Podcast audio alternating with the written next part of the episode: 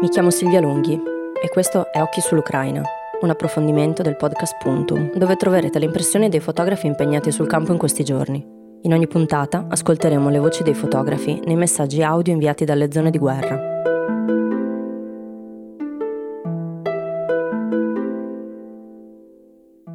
Da quando è nato questo speciale, ovvero nella seconda settimana di conflitto, sono passati ormai due mesi. Oggi è il 9 maggio è terminata l'evacuazione dell'acciaieria Azovstal a Mariupol e siamo in attesa di capire cosa succederà. In questi mesi sono cambiate molte cose, non solo in Ucraina, ma anche nel nostro modo di seguire la guerra e di reagire alle notizie. Nel mese di marzo ci siamo sentiti forse sommersi dalle fotografie che mostravano fiumi di persone in fuga e edifici distrutti. Proprio quando stavamo per iniziare ad assuefarci a quelle immagini, sono arrivate quelle fotografie che ci hanno bruscamente risvegliato. Il 4 aprile ci siamo svegliati con le fotografie di Bucha, che presto ha smesso di essere il nome di una città per diventare sinonimo di orrore. Molte di quelle fotografie erano del fotografo argentino Rodrigo Abd, che insieme al collega Vadim Girda è il primo a entrare in città dopo il ritiro delle truppe russe.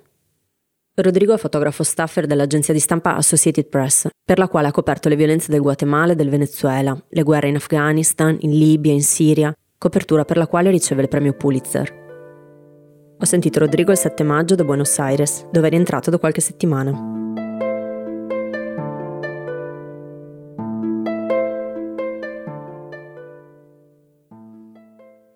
Hola, este, buen día acá en Buenos Aires. Gracias por la invitación y qué bueno que quieran saber lo que, lo che sta passando ahí Prima di parlare di temi più delicati, volevo iniziare chiedendoti alcuni aspetti più pratici. Tu lavori per una delle agenzie di stampa più importanti al mondo. Nelle altre interviste abbiamo ascoltato fotografi freelance e fotografi che lavorano in assegnato. E volevo chiederti com'è lavorare per agenzia. Ti è stato chiesto di andare in Ucraina o hai deciso tu di andare? È qualcosa che è venuto da te? Come inizia il tuo lavoro lì? Sí, bueno, básicamente cuando, cuando fue el primer día de la invasión de Ucrania, eh, AP tenía fotógrafos asignados sì, in pratica, quando è iniziata l'invasione dell'Ucraina, la P aveva già fotografi assegnati in quella zona perché l'attacco era una delle possibilità imminenti. In ogni caso, quel giorno ho inviato una mail dicendo che se avevano bisogno ero disponibile e che mi sarebbe piaciuto partecipare alla copertura degli eventi. In generale, in un'agenzia come AP, i primi che partono sono quelli che stanno più vicini. Era todo tan incierto al principio que, que no se sabía bien era tutto così incerto all'inizio che non si sapeva bene cosa sarebbe successo, come avrebbero evacuato i fotografi in caso. E... Ecco, nei primi giorni sembrava che l'esercito russo avrebbe preso Kiev e quindi davanti a queste preoccupazioni erano molto prudenti e non volevano mandare troppe persone subito. Inizialmente partirono un mio amico che sta a Barcellona, un fotografo romano, Vadim Girda, Emilio Morenatti, stavano lì. Diciamo che avevano risolto in una prima fase. Inizialmente pensavo che non mi avrebbero chiamato e quindi ho continuato a lavorare qui a Buenos Aires. Improvvisamente, dopo circa tre settimane dall'inizio della guerra, mi dicono Rodrigo vieni qui a New York perché devi prendere il telefono satellitare. e quindi sono andato a preparare tutte quelle cose pratiche in modo che funzionassero tutti gli ingranaggi che fanno funzionare un'agenzia di stampa. Un telefono satellitare, ti sto parlando tutte le cose pratiche come para che que así como funciona como todos los engranajes de una agencia de noticias. Entonces fui a buscar un telefono satellitare nuovo. Quindi sono andata a recuperare un telefono satellitare nuovo, un giubbotto antiproiettili per me, che a Buenos Aires qui non c'era, sono andato a prendere un tracker, dei dispositivi GPS che ognuno di noi del team porta con sé, in modo che ci siano almeno una o due persone che possono individuare la tua posizione esatta. E poi hard disk e altre cose pratiche. Da lì, da New York, sono andata a Varsavia, dove mi sono trovato con una reporter che veniva dal Kenya, Anna Kara, e da lì siamo andati al Lviv. E poi ho proseguito a Kiev. In quel momento Kiev era molto a rischio, sarebbe potuto cadere il governo in pratica. Mi sono unito al team che già stava a Kiev, eh, c'era un team al Lviv, e quando dico team intendo videomakers, fotografi, reporter, un produttore, e c'era un altro team a Kiev, e lì è dove sono finito, diciamo. Un produttore. Y había otro equipo en Kiev. Pero así fue donde yo caí, digamos. Mm, tu hai già esperienza di fotografia di conflitto, sei stato in Siria, in Afghanistan. Se dovessi individuare una caratteristica che distingue questa guerra, cosa diresti? Bueno, por empezar, eh, para mí lo muy novedoso es que la guerra sea en un país europeo, en un país donde los trenes siguen funcionando y casi que te diré con puntualidad.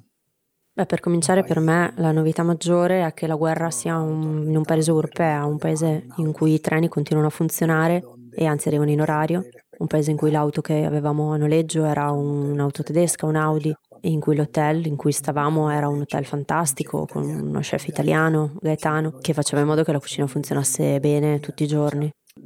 Quello che voglio dirti è che altri conflitti che mi è capitato di coprire, come Haiti o anche la Libia, erano in un contesto molto più caotico.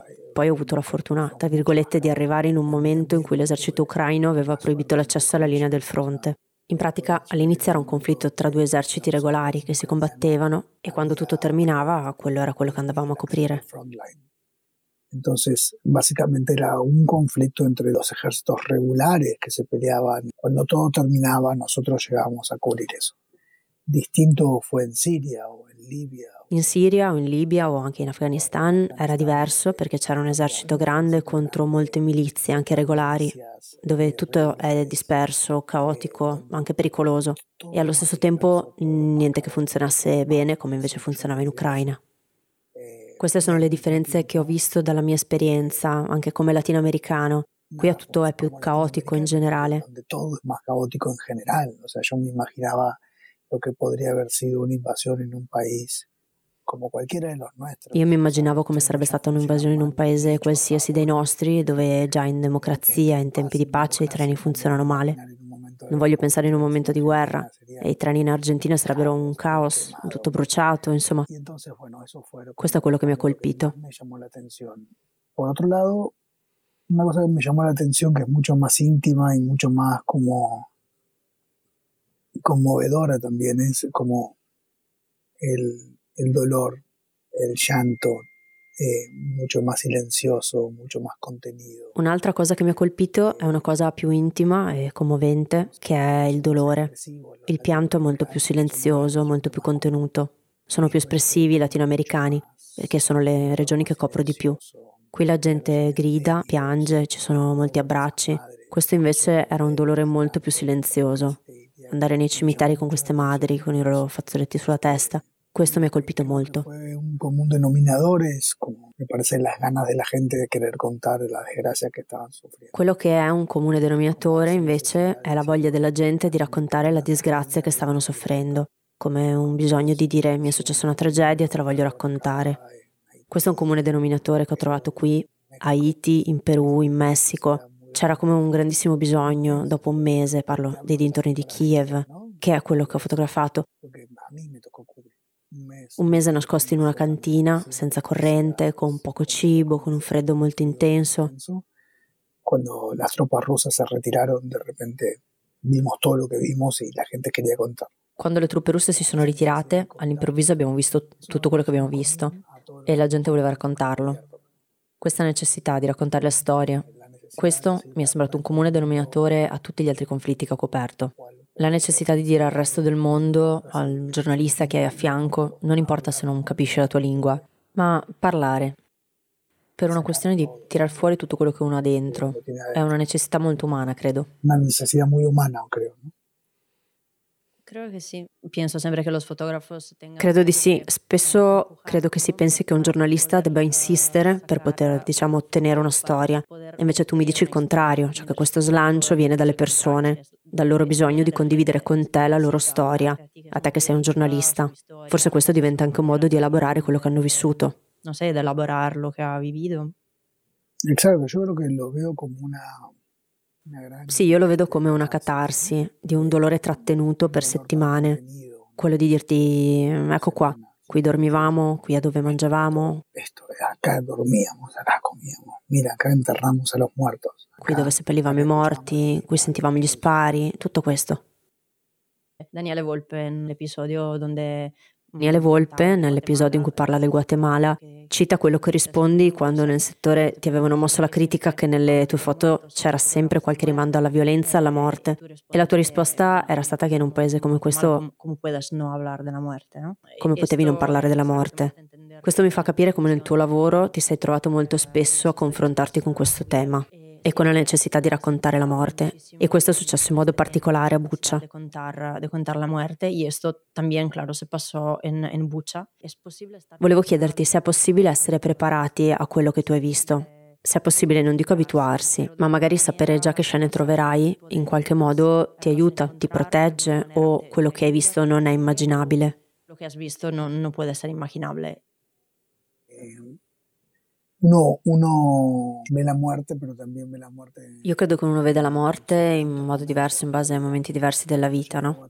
Quando sono arrivato in Guatemala, ad esempio, non dimenticherò mai i primi crimini di narcotraffico, i rivoli di sangue sull'asfalto, sotto la pioggia.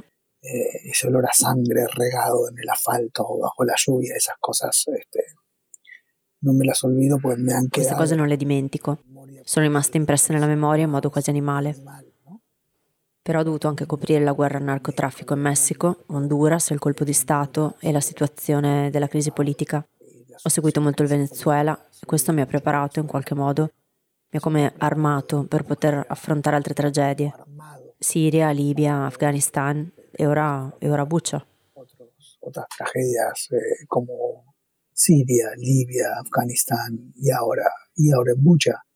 Eh, Yo creo que he llegado a Bucha con 20 años de convivir con la muerte, di fotografiare la muerte. Eso... Credo di essere arrivato a Bucha dopo 20 anni di convivenza con la morte, di fotografie della morte. Questo mi dà come un certo allenamento o preparazione per poter attraversare questo momento. Dall'altro lato però, tornando alla domanda iniziale, non mi prende allo stesso modo. Ho 20 anni di più, è il mio bagaglio. Vivo le storie in un altro modo, mi colpiscono in un altro modo. È un sentimento molto forte convivere con questo per tanto tempo. tanto tiempo y de repente lo que pasó en Bucha, a diferencia de los otros conflictos que te cuento, que los otros conflictos... E improvvisamente quello che è successo a Bucha, a differenza degli altri conflitti di cui ti parlo, che sono conflitti a piccole dosi che si accumulano, questo invece è stato come se si fosse sollevato un velo e bam, all'improvviso sono comparsi morti tutti insieme. E questa forse è stata la differenza, una cosa spaventosa di come può essere che un, una città all'improvviso si riempia di morti dappertutto. Come può essere che un pueblo de repente se, se, se tiñe por todos lados. En Bucha había muertos en las calles, en los jardines, in todos lados.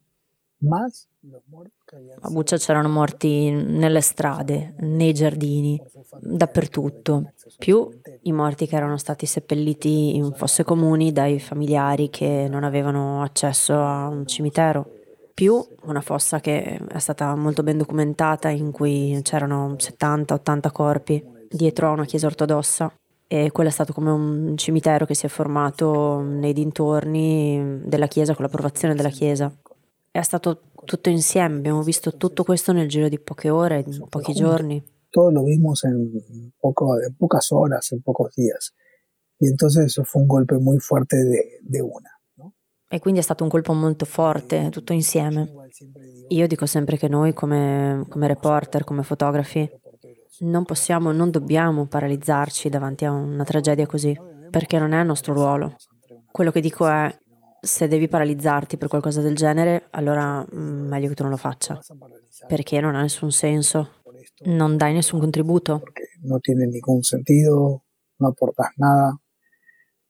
Il problema che io vedo il problema che vedo, ed è qualcosa che so dai miei colleghi, è che lo stress post-traumatico si verifica alla fine, no? Quando torni a casa e inizi a elaborare tutta questa tragedia, iniziano a comparire tutti i conflitti psicologici, questi buchi neri che richiedono terapie, psicologi. Ti direi che compare senza quasi che tu possa rendertene conto. Terapia, psicólogos, eccetera. Yo creo que eso viene casi que te diría que se te aparece sin que vos lo llegues a procesar. En mi caso, Nel mio caso credo che aver mh, elaborato tante cose nel corso di molti anni e in luoghi diversi mi abbia aiutato come a mh, proteggermi in qualche modo. Non voglio dire ad abituarmi, perché uno non si abitua mai alla tragedia, però ad avere in qualche modo la capacità di, di proteggermi, di dire ok, questo mi è già successo, tranquillo, elaboralo nella maniera migliore, lavora, concentrati. Eh, esto ya me ha pasado Mm, tranquilo, procesalo eh, de la mejor manera. Sempre con l'obiettivo che quello che stai raccontando è importante e vale la pena correre questo rischio.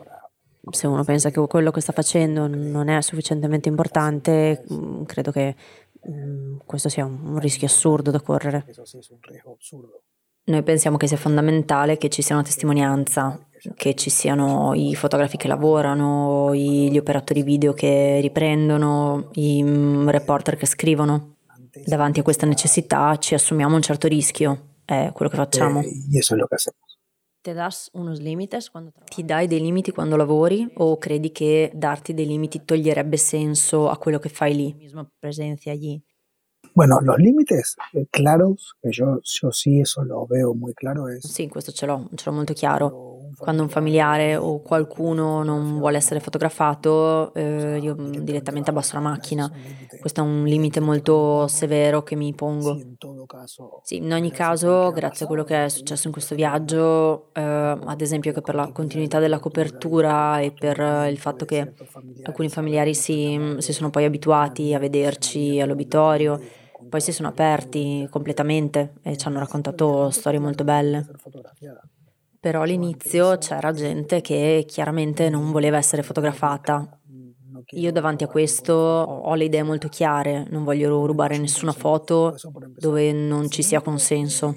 Questo per cominciare. Secondo, penso molto a quello che mi è successo mm, in Guatemala, in altri luoghi.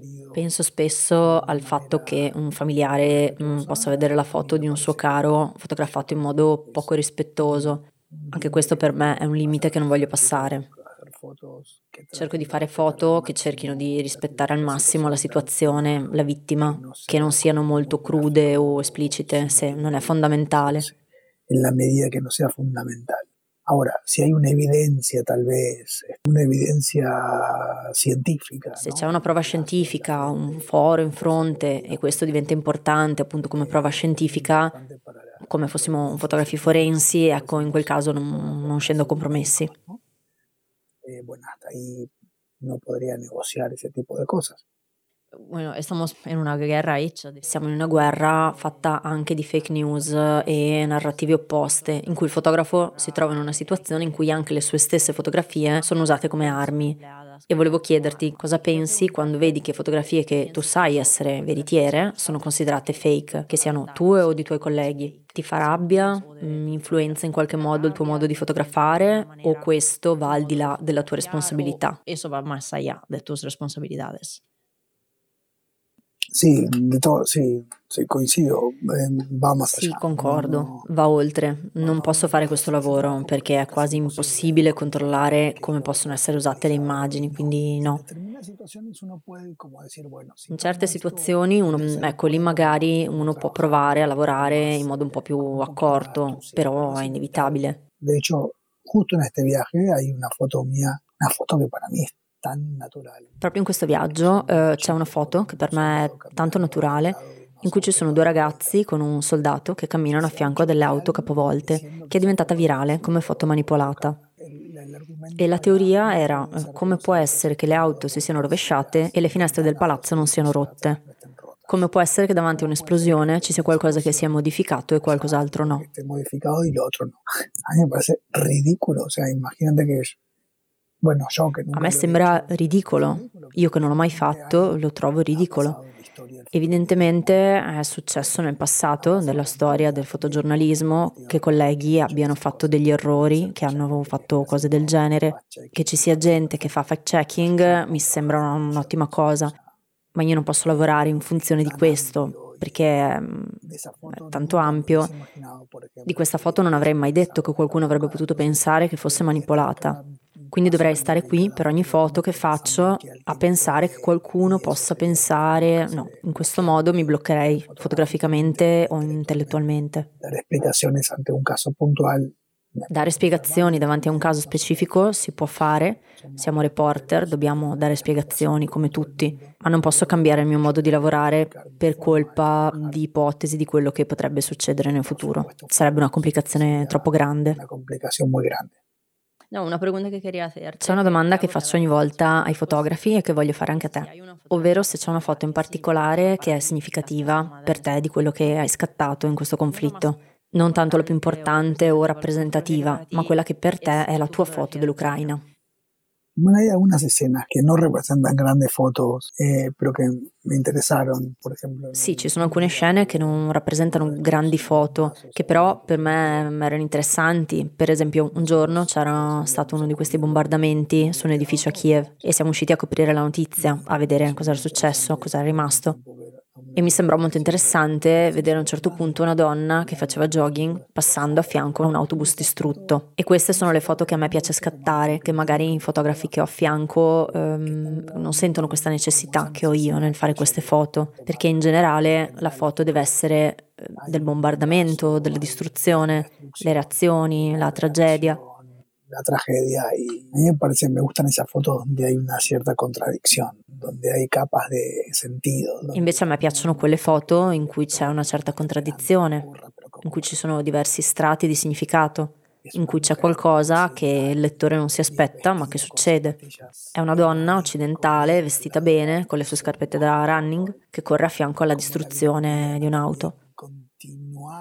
Quindi come la vita quotidiana continuava in una maniera uh, completamente irregolare, però mi faceva pensare a, a questo effetto sorpresa anche davanti a, al lettore che guarda. Gli dico ecco guarda davanti a questo succede questo e questo mi piace farlo in tutti i posti dove vado. Se vado a fotografare un, il colpo di Stato in Honduras, mm, dove tutti si aspettano le foto dei soldati che ci sono e le scatto ovviamente, eh, anche perché lavoro per un'agenzia di stampa, quindi non posso darmi il lusso di mettere in discussione queste cose perché ne ho, mm, ne ho voglia. Quindi ovviamente devo alimentare il, il servizio con le foto anche più ovvie, più tradizionali. Però ho sempre voglia di provare a fare questo sforzo di raccontare situazioni che eh, spiazzano un po' il lettore. una cosa che por ahí no ha sido muy contado e che gli raccontano una cosa che magari non è stata molto raccontata perché rompe un po' con la narrativa. Credo che una delle chiavi sia eh, avere la pazienza di investire tempo in queste storie. Davanti alla prima risposta negativa di Nadia, per esempio, che era una signora che stava eh, cercando suo figlio e l'ha cercato per una settimana, noi la, vedevamo e lei voleva raccontarci la storia di chi era suo figlio, di cosa era successo. Però quando sollevavo la macchina mi diceva no, no, no, andava via, però parlavo molto con Sergei che era il nostro autista traduttore condotto e a partire da ese tempo partendo da questo tempo da questo dialogo lei poi mh, mm, ci ha invitato a casa sua abbiamo parlato molto con lei ci ha mostrato l'appartamento dove viveva suo figlio ci ha raccontato la storia della famiglia di quello che era successo di come si sentiva. L'abbiamo poi accompagnata all'obitorio uh, nella ricerca in questo processo tortuoso. Cercare suo figlio di riconoscerlo di fare in modo che poi gli consegnino il corpo. Davanti a una quantità di altri corpi alla fine mm, concluso con il funerale. Ese tiempo fue muy importante. Ese tiempo de questo tempo è stato molto importante, avere la capacità di aspettare, di non essere lì ta e scappare correndo da una parte all'altra, che poi è quello che facciamo quasi sempre, no? Mi insegni un po' che, che, che a veces hay que esperar. Mi ha mostrato invece poi che alle volte c'è da aspettare, c'è da stare lì, che, che alle volte devi, devi, metterci l'udito, devi ascoltare, deve passare questo tempo, perché la gente ha bisogno anche di questo. Uno è vero che è giornalista, però uh, come dico spesso, alle volte il giornalista fa anche un po' da assistente sociale. Esistono tutti i tipi di giornalismo, chiaramente, però a me mm, sembra che il giornalismo così, il giornalismo del tempo sia importante. Una cosa che mi e poi una cosa che mi è sembrata molto bella è che ci sono alcune cose che vanno al di là del giornalismo.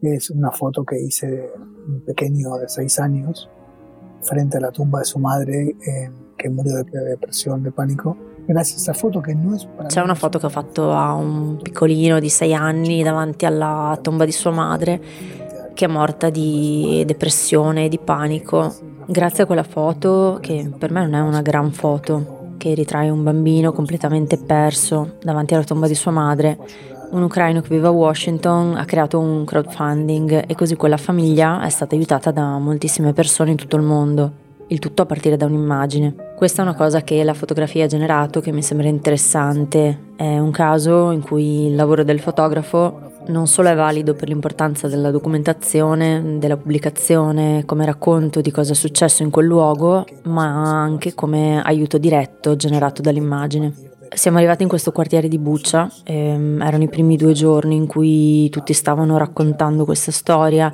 e lì abbiamo fatto diverse foto, foto di macchine rovesciate, una donna che piangeva vicino alla tomba del marito. Varie foto ahí, esas fotos de los autos dados vuelta, una, una mujer llorando al lado della tomba di suo marito. E all'improvviso vengono da noi e ci dicono venite che vogliamo mostrarvi qualcosa. Camminiamo per 50 metri era tutto nello stesso quartiere che era stato usato dai russi come una specie di quartier generale. Quindi andiamo in questo posto, eh, è la parte in fondo di un terreno, di una casa, di un giardino, dove ci sono due tombe. Improvvisamente un gruppo di ragazzi si avvicina, iniziano a giocare accanto a una delle tombe. C'è un ragazzo che è Vlad, che ha questo bambino di sei anni. Eh, hay un chico che è Vlad, che è questo chico di sei anni che agarra un jugo de naranja e se lo pone arriba nella tomba nosotros che prende un succo d'arancia e lo mette sopra questa tomba. Fino ad allora non sapevamo molto. Stavamo cercando di scattare foto di ciò che stava accadendo e cercavamo di fare domande. E si avvicina un vicino, perché il padre non c'era. In quel momento era tutto un po' di fretta, perché correvamo da una parte all'altra. E i vicini ci raccontano la storia.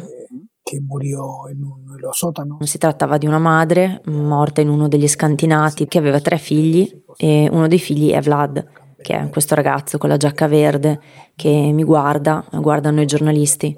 Eravamo un cameraman, io e due fotografi, e lui ci guarda quasi sorpreso di vedere qualcuno che lo fotografa davanti alla tomba di sua madre.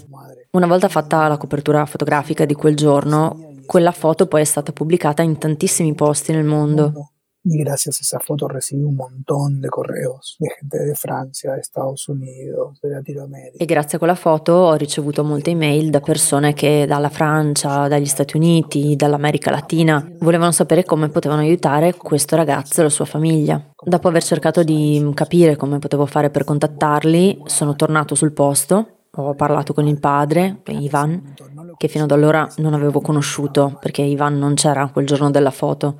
Ci siamo messi in contatto, sono stato in grado di metterlo in contatto con alcune delle persone che volevano aiutarlo. Igor a Washington ha organizzato un crowdfunding ed è così che sono riusciti a raccogliere parecchi soldi, per fortuna, per poter aiutare questa famiglia che come tante deve ricostruirsi quasi da zero. Come molte altre tiene che ricostruirsi quasi no? de zero. ¿Sabes? Un lugar donde no hay trabajo. È un luogo dove non c'è più lavoro. Molte delle case sono state distrutte, c'è ancora l'incertezza se l'esercito russo possa tornare o meno, quindi molte persone hanno bisogno di aiuto. La soddisfazione è che il lavoro también pudo servir para un'aiuta diretta. La soddisfazione è che il lavoro è servito anche come aiuto importante e diretto per la famiglia e ci hanno ringraziato molto. La verità è che quando siamo tornati, perché siamo tornati a Bucia per tanti giorni dopo quello che è successo,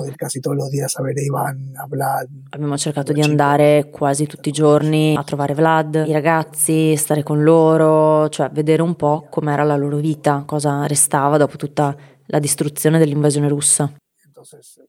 Quindi abbiamo creato un contatto e siamo ancora oggi in contatto. Ivan non parla inglese, non parla spagnolo e usiamo Google Translate. Qual è Qual è la tua paura principale? Qual è la difficoltà più grande che hai avuto lì? Mm, Penso che di avere paura mi succeda in tutti i lavori di copertura fotografica in generale, non solo in questo. Penso che la paura sia quella di non trovare la chiave, non sapere cosa raccontare, non sapere come farlo o raccontarlo male. Raccontarlo male, non intendere il conflitto, non conectar con, con il lugar, con la gente. Creo che ese es el miedo más grande.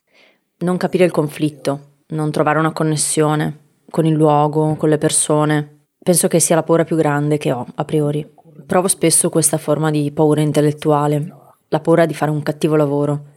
Quella paura è sempre presente, ce l'ho sempre molto presente e penso che in fondo sia un motore che mi aiuta a lavorare un po' di più. Más. Lo tengo muy, muy claro che in mio caso non sono un fotografo talentoso. Ho molto molto chiaro che nel mio caso non sono un fotografo di talento, ma penso che ciò che mi guida sia l'energia di voler fare le cose molto bene e lavorare e connettermi con le persone, è più un lavoro di umanità. Questo forse è il mio forte, non perché abbia talento quando si tratta di scattare foto, porque me gusta estar cerca, me gusta abrazar a la gente, me gusta tratar de entender qué es lo que pasa, me gusta ponerme en, en el traje de los demás, que creo que es, es, le, es una de las ma perché mi piace stare vicino, mi piace abbracciare le persone, mi piace cercare di capire cosa sta succedendo, mi piace mettermi nei panni degli altri. Penso che una delle cose più importanti che un fotografo deve avere sia l'empatia. Penso che sia questo quello che mi porta a fare un buon lavoro. Hacer un buon lavoro, ese, Potermi mettere nei panni degli altri, ascoltare tutti, capire il problema, leggere cosa è successo in quel posto prima. Non perché abbia il talento della buona fotografia.